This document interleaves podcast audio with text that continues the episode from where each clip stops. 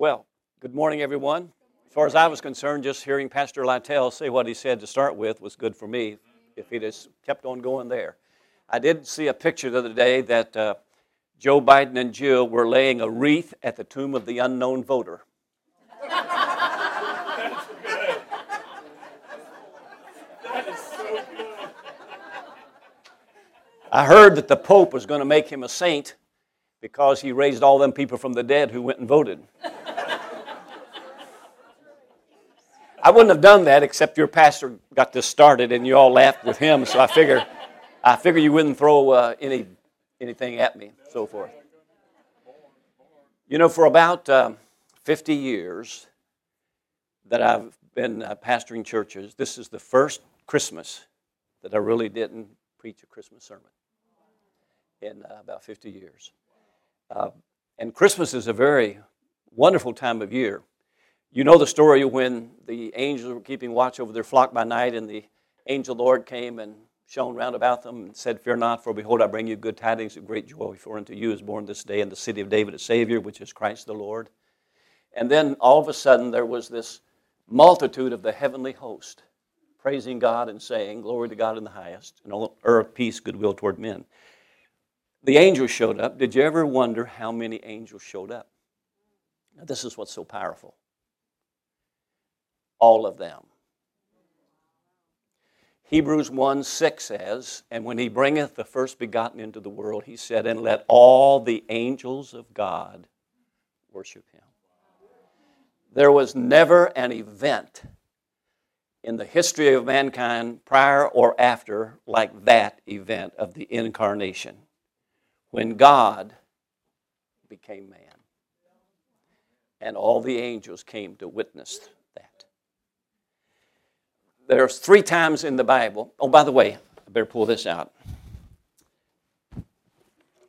Where did my phone go? Did you take my phone, Pastor Bill? Where is it?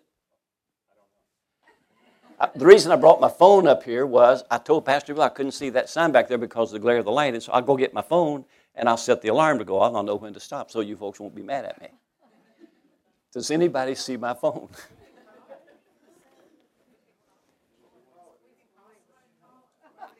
I see it right back there. I went back there and washed my hands. That lady gets a special. God bless you. Well, I don't, did you ever hear the story about the guy was sitting in a restaurant and everybody had a cell phone but him? And all of a sudden he went, "Hello, yeah, sure, uh-huh, uh-huh." And the waitress said, "You're silly, you don't have a cell phone." He said, no, no, no, "I work for the C I A. I have chips in my nails." She said, "Get out of here." He went to the bathroom, he came out of the bathroom, he had a stream of toilet paper hanging on the back of his pants. And she said, "Some Mister C I A man you are, look at that paper hanging out of the back of your pants." He said, "Oh, I'm receiving a fax."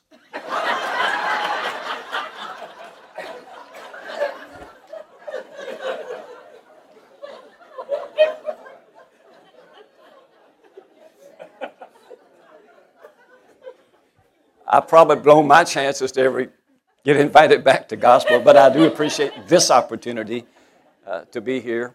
And uh, it'll get better in the next service when your pastor preaches, so that'll be a wonderful thing.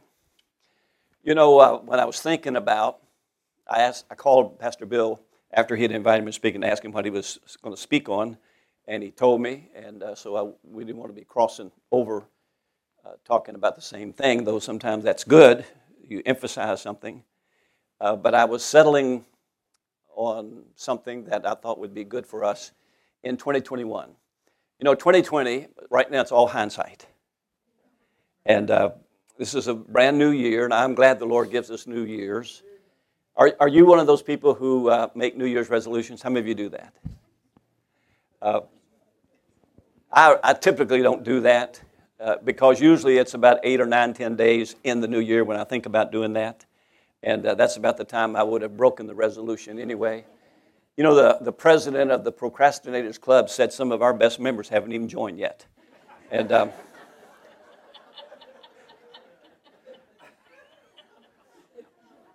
that's me. I haven't joined, joined that yet either way. But uh, I am glad to be saved, and I, I want to walk with the Lord in twenty twenty-one. You know, in twenty twenty, I'm sure a lot of us are even thankful to be alive in twenty twenty. Uh, how many of you lost some loved one in twenty twenty? Some loved one, someone close to your family, you did. And uh, probably there's some of you here that might have thought even your time would come. And, uh, you know, the Bible says it is appointed unto men once to die, and after this, the judgment. So we know we're going to die. Just want to make sure that you're ready. And, uh, you know, the word Christian is only mentioned in the Bible three times. Three times. In the book of Acts, chapter eleven, they were called Christians first in Antioch. Second time is in Acts, chapter twenty-six, when Paul was giving his defense before Agrippa. And obviously, he had the power of God on him, filled with the Spirit of God. It was so powerful that Festus cried out, "Much learning doth make thee mad, Paul." He said, "I am not mad, most noble Festus, but speak forth the words of truth and soberness." And he looked at Agrippa and he said, "Believest thou the prophets? I know thou believest." And Agrippa said, "Almost thou persuadest me to be a Christian." Now I've heard people say things like, he was laughing. "Ha, you trying to persuade me to be a Christian?" I don't think that's the way it was at all. I think that was a very serious, sober moment that he was pressing home the mark of uh, salvation, and conviction was so deep in that room. Festus was under conviction. I think Agrippa was under conviction, and he said, probably uh, with trembling, he said, "Almost thou persuadest me to be a Christian." I thought about the Herod family. You know, there was the Herod that killed all of the babies in Bethlehem. There was the Herod that beheaded John the Baptist, and there were some other Herods. It was a very wicked family. And uh, here it comes to this sort of last Herod that you want to read about in the, the scriptures, who said almost. To think he would be so close to, to getting saved but didn't get saved. "Thou persuadest me to be a Christian." And the third time is found in the book of First Peter chapter four, when uh, Paul said, "Don't suffer as an evildoer, as a murderer, as a busybody in other men's matters. But if any man suffer as a Christian, let him not be ashamed, but glorify God on this behalf." So a Christian is, if you put those three thoughts together, a Christian is somebody who has made the right decision about Christ. Now, Agrippa didn't make it. He didn't make the decision. But he made a decision. But this wasn't the right decision. And then a Christian is somebody in whose life there is an observable difference. They were called Christians, first in Antioch. And thirdly, a Christian is somebody who is committed to God no matter what. If it costs something, if it's troubles, if it if it brings some whatever in my life, that uh, if you suffer as a Christian, let him glorify God and not be ashamed of that. The Apostle Paul obviously was a, a great Christian. And in the book of Galatians, chapter four and verse nineteen, he said, "My little children, of whom I travail in birth again, until Christ be formed in you." Now, to be a Christian is somebody who is like Christ. When I was in the Navy, I got saved at the age of nineteen, serving in the United States Navy. Bob Ware was a Christian. He got saved in the Navy a few years before I got saved, but he had grown in the Lord, and God was stirring in his heart about preaching, and he was preaching, and he was a great witness for the Lord. And so he was responsible for a number of us guys coming to know the Lord and helping us grow in the Lord. And I remember the day a man said to me, "You're a Wareite." I said, "I'm a what?" "You're a Wareite." I had no idea what he's talking about.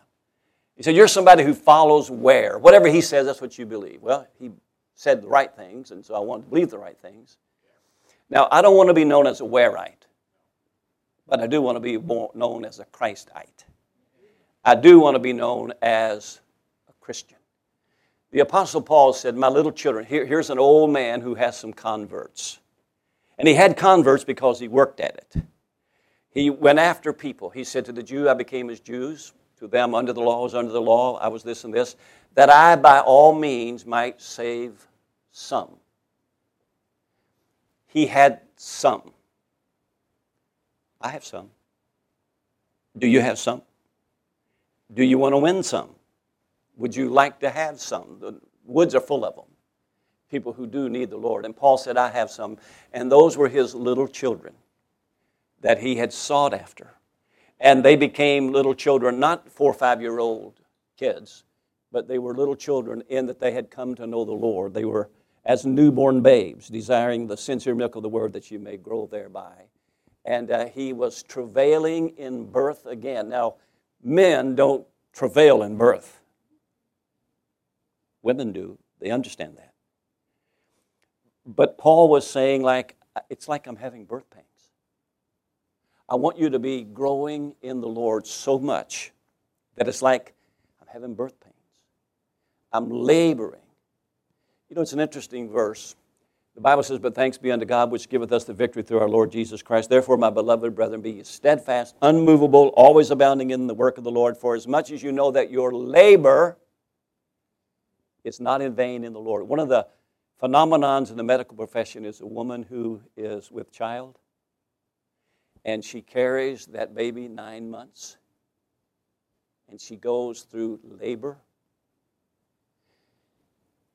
and brings forth a stillborn. All of that labor was in vain. Paul said, your labor. Sometimes we think, is it worth it serving God? Well, first of all, who else are you going to serve? You're going to serve somebody. You might as well serve God. And because uh, he is not unrighteous to forget your labor of love. And so here is the Apostle Paul said, I'm, I'm going through like birth pangs so that Christ can be formed in you. There's some interesting verses in the book of First Peter. Again, Paul, Peter said that uh, the Lord Jesus has left us an example that ye should follow his steps. He said, Paul said, you have not so learned Christ. Jesus said, take my yoke upon you and learn of me. Now, why would we want to learn of him? Why would we want to follow his example? So Christ can be formed in us. So in twenty twenty-one, and I realize I'm talking to some senior saints here, not only in age, but probably in the faith as well. But who among us would say yet that we have arrived? We haven't. Even Paul said, I've not attained that. I haven't, I haven't got to where I don't need to grow anymore or need to know any more about the Lord. So he is, he is saying, I, I want to keep on going. I want to keep on growing. I want to have the increase of the Lord. I want to learn of Jesus. And the more I learn of him, you know, I go to the Holy Land every day. Now, to me, the Holy Land would be Matthew, Mark, Luke, and John. Every day I read a chapter, at least a chapter where I walk with Jesus for a chapter every day. And uh, now some days I may do more chapters in Matthew, Mark, Luke, or John, but I do at least a chapter. You got to walk with him. And sometimes, though I've read those numbers of times, I say, Lord, would you give me something out of this chapter today? Would you speak to my heart today? And sometimes the Lord will just drop a little nugget on you. And uh, it's something that you think you've read that before, but all of a sudden it had just a little different nuance to it, a little different. Uh, it's like holding a diamond up, and you just sort of turn, look at it, and see the different facets of it. Uh, the Bible is the most amazing book that has ever been written. I like the fact over here we preach the Bible, the whole Bible, nothing but the Bible, so help us God. You know, you're blessed indeed to go to a church where they preach the Bible, the whole Bible, and nothing but the Bible, so help us God. And uh, your pastor is a, a man of the book. And so here is the Lord Jesus wanting us to learn of him. When you learn of him, uh, I was going to take you to Luke's gospel and just sort of walk you through a few little things, but let me just sort of mention them to you. Listen good right now. Uh, Jesus, he was interested in growing. And uh, you and I, if we're going to learn of him and be like him, we've got to be interested in going, growing. In Luke two forty-two, and Jesus increased in wisdom, stature, favor with God and man. If you want to be a well-rounded square, then you have to increase in wisdom, stature, favor with God and man. If you hold your hand up for just a moment, hold your hand up. We're going to let your thumb be increase. And here's what Jesus wanted to do. He did increase in wisdom, stature, favor with God and man. He increased mentally, physically, and spiritually, and socially. If you, and you'll notice that your thumb is opposable to all of your fingers.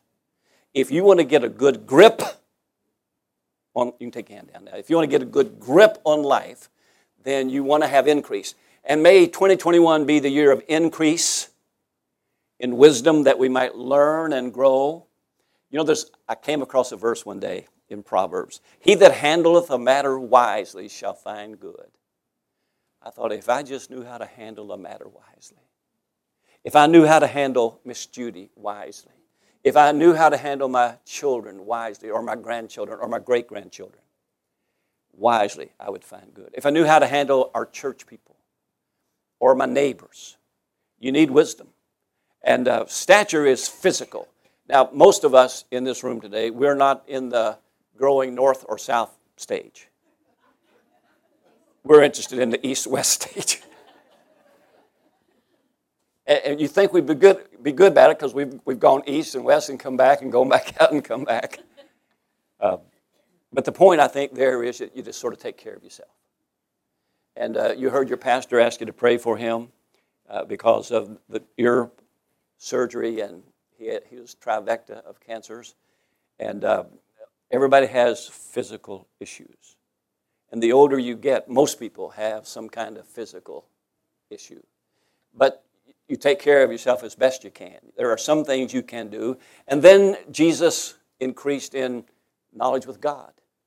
He grew as, as a man. When he became a man, he grew in his knowledge of God, though as God he knew everything. You and I, we need to increase our knowledge of God. We need to learn more about the Lord. And then, and man, you need to be able to handle yourself. You know, there are people who are paid six-digit figures because they, they know how to handle people. They know how to work with people. If you have any kind of common sense at all and you know how to work with people, or you can work people without uh, being nasty kind of a person, uh, you could just about write your ticket.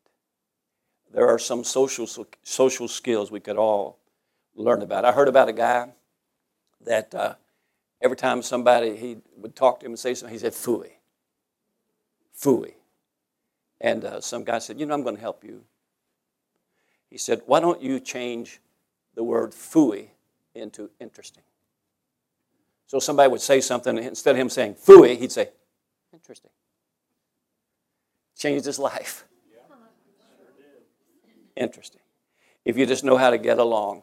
And then the Bible teaches us that Jesus was baptized. Now, he wasn't baptized because he got saved and got baptized. He was baptized to fulfill all righteousness. You and I get baptized because we have trusted in Christ. And uh, only saved people get baptized. But in the book of Acts, all saved people got baptized. You know, the thief on the cross obviously did not. He could not. But uh, in the Bible, when they believed, got saved, they got baptized. And the amazing thing is they usually got baptized right away. Do you know who went the longest time frame from salvation to baptism in the book of Acts?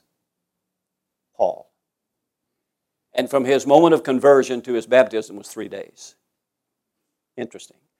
But he did get baptized. Jesus got baptized. And then the Bible tells us in Luke's Gospel, chapter four, chapter three tells us in verse twenty-one that when he was baptized, John said he saw the Spirit of God like a dove coming down from heaven and lighting upon him. And God said, "This is my beloved Son in whom I am well pleased." Jesus was filled with the Holy Ghost. That's what Luke four one says. And Jesus being full of the Holy Ghost. And then after his temptation, he returned in the power of the Spirit of God. So you and I, when we get saved, we're sealed with the Holy Spirit. Ephesians one tells us that. And uh, God wants us to be filled with. And to be filled with is to be controlled by. Uh, in Ephesians five, be filled with the Spirit. In Colossians three, let the word of Christ dwell in you richly. And the consequences of being filled with the Spirit and the word of Christ dwelling in you richly is the same. So uh, to be filled with the Spirit is to be controlled by the word of God that ought to dwell in our hearts richly. And Jesus, he was God's Son. You can't have the Spirit of God if you're not God's Son. And he pleased God, in whom I am well pleased. If you do those things as a Christian that are well pleasing to God, You don't want to do that which is not pleasing to God. You want to do that which is pleasing to God. So in twenty twenty-one, Lord, help me please you. Help me do those things that are pleasing to God. Now, the scriptures say, grieve not the Spirit of God, whereby you are sealed to the day of redemption. And quench not the Spirit. When you quench the Spirit, it's like you're pouring water on a fire. And when you grieve Him, it's like He is saying, I want you to do this. And you say no. Or you could say it like this. To grieve Him, He says, yes. And you say no. And to quench Him, you say no. And He says yes. God wants us to not quench the Spirit, not to grieve the Spirit, but to walk in the Spirit. And then the Bible teaches us, also in Luke's Gospel, chapter four, that Jesus was tempted, but did not sin. It's not a sin to be tempted. If it were, then Jesus would have sinned, because He was tempted. Scripture says, there hath no temptation taken you, but such as is common to man. But God is faithful, who will not suffer you to be tempted above that ye are able, but will with the temptation make a way of escape that ye may also bear. Everybody's tempted when he's drawn away of his own lust. And when lust is finished, it bringeth forth death. But to be tempted is, is not sin. By the way, did you know there are only three ways to be tempted? There are only three ways you can sin. Three. I thought there's a bunch. No. Now, there's a bunch of sins, but they would all come under one of these three categories. John, in First John two, verses fifteen, sixteen, seventeen, John said, love not the world, neither the things that are in the world. For all that is in the world, the lust of the flesh, the lust of the eyes, and the pride of life, is not of the Father, but is of the world, and the world passeth away.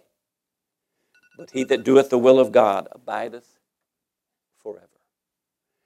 When Jesus was tempted, he had fasted for those forty days, and the devil said, if thou be the Son of God, make these stones into bread. Now, the lust of the flesh is to satisfy uh, a lust of the flesh. That is a desire to feel something that's not God's will, certainly at that time. Is it, uh, is it a sin to satisfy hunger pain? Probably about twelve thirty, one o'clock today, a bunch of us are going to go do that. That's not a sin, but for that moment, that would have been wrong for him to have done what the devil suggested to him. You know, the devil says, you know, you don't have to wait to get married. The devil would say, if you want to get drunk, it'll make you feel good, whatever. It's a lust of the flesh. It's a desire to feel something that's not God's will, certainly at that time. And then a lust of the eyes is a desire to possess something that's not God's will at that time. Jesus was taken up into a high mountain, and he was shown all the kingdoms of the world in a moment of time. And the devil said, I'll give you all these if you'll fall down and worship me. And the implication is just do it one time. And uh, could he have done that? Could he have given him those kingdoms? Well, if he would have, he would have given him a kingdom full of reprobates, full of sinners. Jesus didn't take that. He waited for the time when the kingdoms of this world would be delivered up to him, and he would get the kingdom of people who have been redeemed. It is a desire to possess something. You know, the, the devil gets people by the hook of, you can have that. You can have that right now. You can possess that. Jesus didn't do that. And then the third way is by the pride of life. And that's when the devil took Jesus up on a pinnacle and he said, uh, why don't you cast yourself down and he'll give his angels charge over thee, lest at any time thou dash thy foot against a stone. And of course, Jesus did not do that. The idea is, just think what everybody would think. You're a mighty miracle worker. He jumped off of the pinnacle of the temple and he didn't even hurt himself. He must be somebody special. Now, Jesus did not do that. By the way, all that is of the world, and the world passeth away. I have on my wrist a watch. And this watch will tell me that today is Sunday. It is January the first, or January the first month, and the third day. And it tells me the time, the hour, minute, and seconds. And uh, it would say that is eleven thirty-nine oh ten. ten. Now, the reason mine says that is I didn't know how to set it back when the time changed. It's a cheap watch. Now we're too close to changing it back, so I thought I'd just leave it. The uh, So I would say it's eleven, thirty-nine, thirty, thirty-one, thirty-two, thirty-three, thirty-four. What I'm saying is time is passing away. That's what the Lord said about the world. If you give yourself to the world, you're giving yourself to something that's passing away. Who would get in a boat to sail around the world if you knew it was leaking? Who would put money in a bank if you knew that they were going to go belly up? So why would we do all this for the world? It's going to be passing away. So Jesus was, he was tempted, but he did not sin. Jesus memorized Scripture. And he memorized Scripture, and when the devil tempted him, he said, "It is written, man shall not live by bread alone, but by every word that proceeded out of the mouth of God. It is written, it is written." All three of those times came out of the book of Deuteronomy. But he knew the Scriptures, and he was able to quote the Scriptures. It'd be a good year for all of us to increase our arsenal of our weapon, the Word of God. Now, sometimes people say, well, I, I know what the verse says, I just don't remember where it lives. It's not so much where it lives, it's the fact that you know it. You know, when Jesus quoted from Deuteronomy, he didn't say Deuteronomy eight. He just gave him the Word. So we should, if we're going to be like Jesus. Now, there's five things you can do to the Bible. We're just about done because I said it for five minutes. I got about a minute. The five things you can do with the Bible is, if you looked at your hand again, you can hear it, read it, study it, memorize it, and then think about what you've heard, read, studied, and memorized. If you do those five things to the Word of God, you can get a, you know, the Scripture says that the Word of God, the sword of the Spirit, which is the Word of God, you can get a good grip on the Word of God if you'll hear it, read it, study it, memorize it, and think about what you've heard, read, studied, and memorized. And there's a couple other things that you say, well, I'm, I'm doing those things. You see, that's the whole point. We think that sometimes this is all so difficult and and it's sort of, you have to be on a special class before you can get it. No, you, you go from sinner class to a Son of God class. You go from darkness to light. And God wants all of us to grow in grace and knowledge of our Lord Jesus Christ. Paul said, "My little children, of whom I travail in birth again until Christ be formed in you." Let's pray together. Dear Father, thank you for the Word of God that is quick and powerful, sharper than any two-edged sword.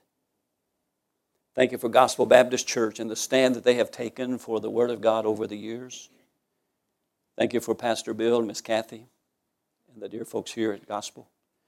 Lord, we pray that twenty twenty-one will be a wonderful year for Pastor Bill. Help him to get through that surgery, and I pray that you would encourage him and strengthen him. And that, Lord, you are the God who heals, so would you heal him and bless him. Give us a great service to follow here. May the Lord be honored and glorified and magnified in Jesus' name. Amen. If you would like to know more about the Lord Jesus Christ, you may contact us at the church website, gospel baptist church dot com, or you can go to Facebook and type in Gospel Baptist Church, Bonita Springs, Florida. Also, you could call the church office at two three nine, nine four seven, one two eight five. Thank you, and God bless.